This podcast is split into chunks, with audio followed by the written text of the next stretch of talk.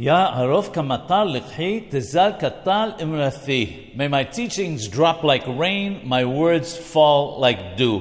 Based on the explanation in Shebet Miyasrael, the difference between tal, dew, and matar, rain, is explained in Yosef Hai as follows. Rain comes by covering the sky with clouds, but dew falls when the sky is uncovered. Hacham Yosef Haim Alaw Shalom explains that there are two parts in the Torah the Peshat, the plain meaning, and the Sod, the secret of Kabbalistic explanation. The Peshat is likened to the rain because the majority of halachot and explanations come from questioning and answering areas of the Torah which are covered, and through the process of delving deeply, one discovers the answers. The Sod is likened to the dew because when one learns it, the meaning is clear and it is uncovered without doubts or questions.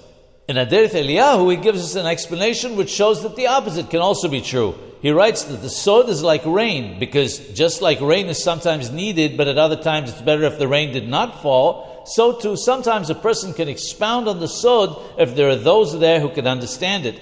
If, on the other hand, the people present are not complete temimim, and particular to keep away from sin, he should not expound on the sod, but should remain silent. The dew in this example, however, is like the peshat. It's available for anyone to take and study at any time.